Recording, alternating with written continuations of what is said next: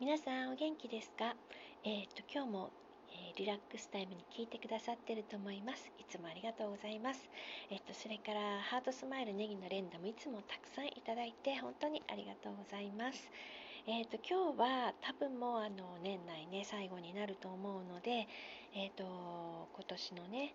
あのちょっと振り返ってみたいなっていうのとあとは、えーと、とお便りもねいただいていますので、とお便りをねお読みしたいと思います。えーと、まず最初にお便りをお読みしたいと思います。おくうさんからです。いつもありがとうございます。えー、マリさん、富山圭介さんのリサイタルは私もたくさん感動しました。ありがとうございます。ね、言っていただいたんですよね。えっ、ー、と、続き読みます。演奏はもちろん人柄がわかるトークも贅沢なひとときでしたよね。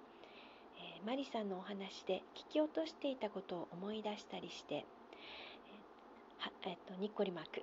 えーと、私は社宅の玄関はグランドピアノが通る広さなのかな？引っ越し何回したのかな？なんて気になりながら聞いていました。私も母と久しぶりのお出かけでした。感動の帰り道。私もピアノ弾けるように頑張るわ。あんたもなんかにゃりゃーとパワーアップしている母に圧倒されながらも嬉しくプチ親孝行になりました。ということでした。奥さんありがとうございます。本当にねあのお母様とのねお出かけもね久しぶりだったんですね。もう感動しましたよね。私も本当母とね帰り道ねあのよかったねって言いながら帰ったんですけどあのそうでした。確かにあのグランドピアノのお話もされてましたね。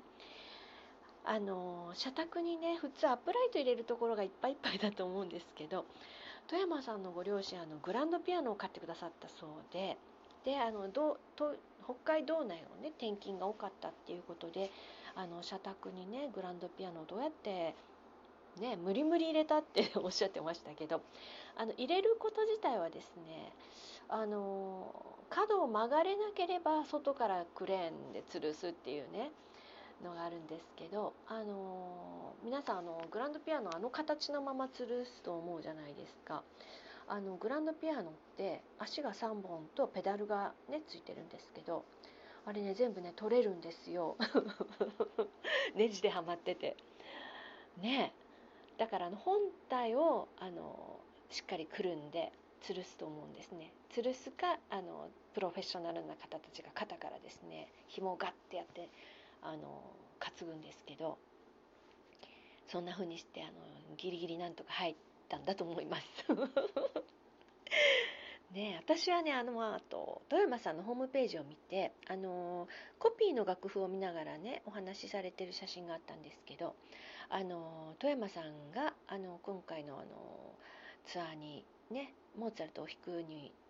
ことについてあのレッスン受けたっていうお話だったんですよ。で富山さんたちでこうああいうプロの方たちはどなたにレッスン受けるのかっていうのは実はちょっと私も興味があったんですけどあのマイクで聞いてたのであんまりはっきり聞き取れなかったんですけどどうもケフェレックさんって言ってた気がするんです。アンヌ・ケフェレックさんっていうケフェレックさんかなと思ってあの実はケフェレックさん私ねおすすめのピアニストで、ね、ご紹介はしています。ね女性の方であのずっとね遡ってぐるぐるぐるんってあのずっと前の方戻っていただかないといけないんですけどあのとっても素敵な方であのあったかい感じのするねあのでももう年齢は結構いかれてあのおばあちゃまだったんですけどあのでもね演奏は素晴らしかったですよね。であの今のプロの方たちは大抵 iPad のような iPhone 電子版で全部楽譜持ち歩いてるんですけどあのケフェレク先生のレッスン受けた時はコピーを持って行って先生が直接書いてくださったっていうのをねもうあのすごく嬉しそうに見せてくださっててあのよくは見えないんですけどパラパラパランってね舞台上で、まあ、それはもうねあのスペシャルなコピーの楽譜だろうなと思って私も見てましたね。ねえいろいろ思い出しますよね。でももう本当あっという間にもう1ヶ月ぐらい経ってるんですけどね。そんなことありましたよ本当に。ね楽しかったですね。行ってね。また来年もね行けるといいですよね。さあそしてですねあの今年といえばあの今年もねコンクールが国際コンクールありましたね。去年のあの秋がちょうどショパンコンクールで今年になってからあのバンクライバーン国際ピアノコンクールとか、えー、ダブリンってアイルランアイルランドのダブリンの国際コンクールで黒木ゆきねさんと古宮康子さんがねあの入賞したり黒木さんが優勝でしたね。うん、で、えー、近々でですねロン・ティボー今年クレスパン抜けてたんです。ロン・ティボー国際ピアノピアノ国際コンクールどっちだっけな。ロン・ティボー国際ピアノコンクールだった。すぐ忘れちゃうんですよ。ねえ。ダメですね。で、えっと、これでですねついについについに亀井正也さん優勝しました。で優勝が2人でもう1人ね韓国の男の子のイ・ヒョクさんっていうおあのお二人が優勝です。ね。そして4位にあの重森幸太郎さんっていう方また新しい方出てきました。この方4位でした。ねえ。であのおすすめのピアニストさん亀井正也さんなんですけどあのつい何日か前ねサントリーホールでデビューリサイタルも終わられましてもうチケットも完売だったということでね。でそのホールにはあの隅野隼人さんと菊池亮太さんが応援にね来てたっていうことでインスタグラムの方にはですね3人で写真撮られてましたよ。ねみんななんかね仲良しなんですもんね一緒にねあのコンサートやったりね。なんかすごくいい感じですよね日本のこのピアニストさんたちね。本当になんかあの見てて応援したくなる方たちがねどんどん出てきてあのまた来年もね楽しみだなと思っています。今のところは来年のチケット今2枚取ってあってあもちろんあの富山さん。もういいって。富山圭介さんの突破ホールがねあの取れたのでそれとえー、っと反田恭平さんと向川圭吾さんがねお二人あの仲良しなんですけどお二人のリサイタル、えー、2台ピアノとか連弾ねが取れてます。ねえ。ねすごいっていうわけじゃないんです。だから都内あの取れないと思ったのであの反田さんたちのはあのね東京都じゃないところで ちょっと電車乗っていくんですけどあの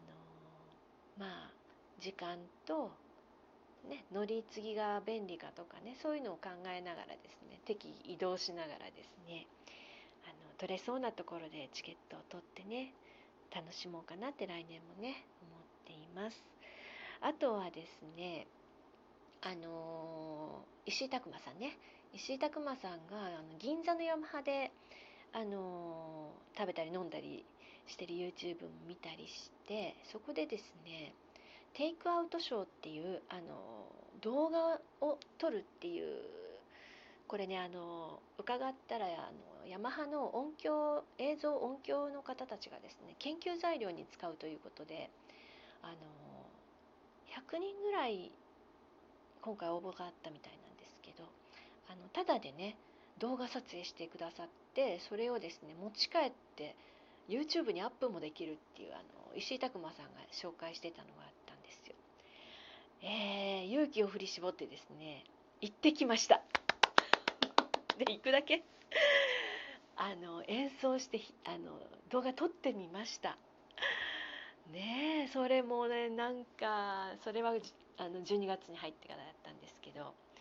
そういうこともあってちょっとねバタバタしてたんですねそうだ11月の最後の方はオーケストラのねあの定期演奏会もありましたしあの結構ね動いてましたねでやっとちょっとあの今もう12月も中頃になったのであのそろそろもうゆっくりモードにしようかなっていう気持ちではいます。ねでこの後皆さんねあのクリスマスが来てお正月が来てっていう感じでねあのお忙しい方はねまだまだお忙しいと思うんですけれどあの私はもうこれでちょっとゆっくりしようかな。早いって。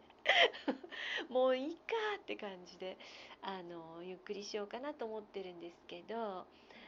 ね今年ちょっと頑張ったしね。そうなんですよ。そのねテイクアウトショーの動画もですねこれアップにはならないんです。けどちょっと横顔とか映ってるんですけどもしね皆さんご希望があればあの あればとか言ったアクセス貼り付けますけどまああのうんまあ拓音さん見とけばいいかなっていう方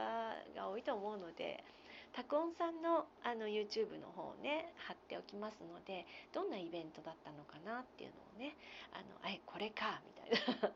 見ていただけたらいいかなと思います。ね、であの聞いたらですねまたちょっともしあの背景変えてとかねいろいろあのまた第2弾だか第3弾だかあのやってるみたいなので応募するとねあの無料で弾かせていただいて、えー、動画も持ち帰れるっていうイベントみたいなのであの何でもいいんですよ。バッハのねメネットでもあのトトトトロとかジブリとかでもいいみたいですよ。ねそういうのでもいいみたいなので皆さんもねいかがでしょうか。さあでは今年もね1年間本当にありがとうございました。ハートスマイルネギの連打はいつでもお待ちしております。では皆様良いお年をお迎えください。本当にありがとうございました。